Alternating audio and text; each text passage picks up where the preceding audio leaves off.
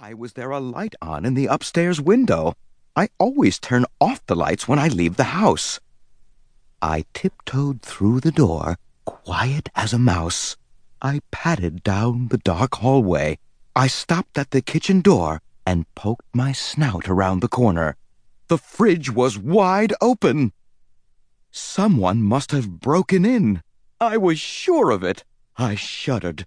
I must admit, I am a bit of a fraidy mouse.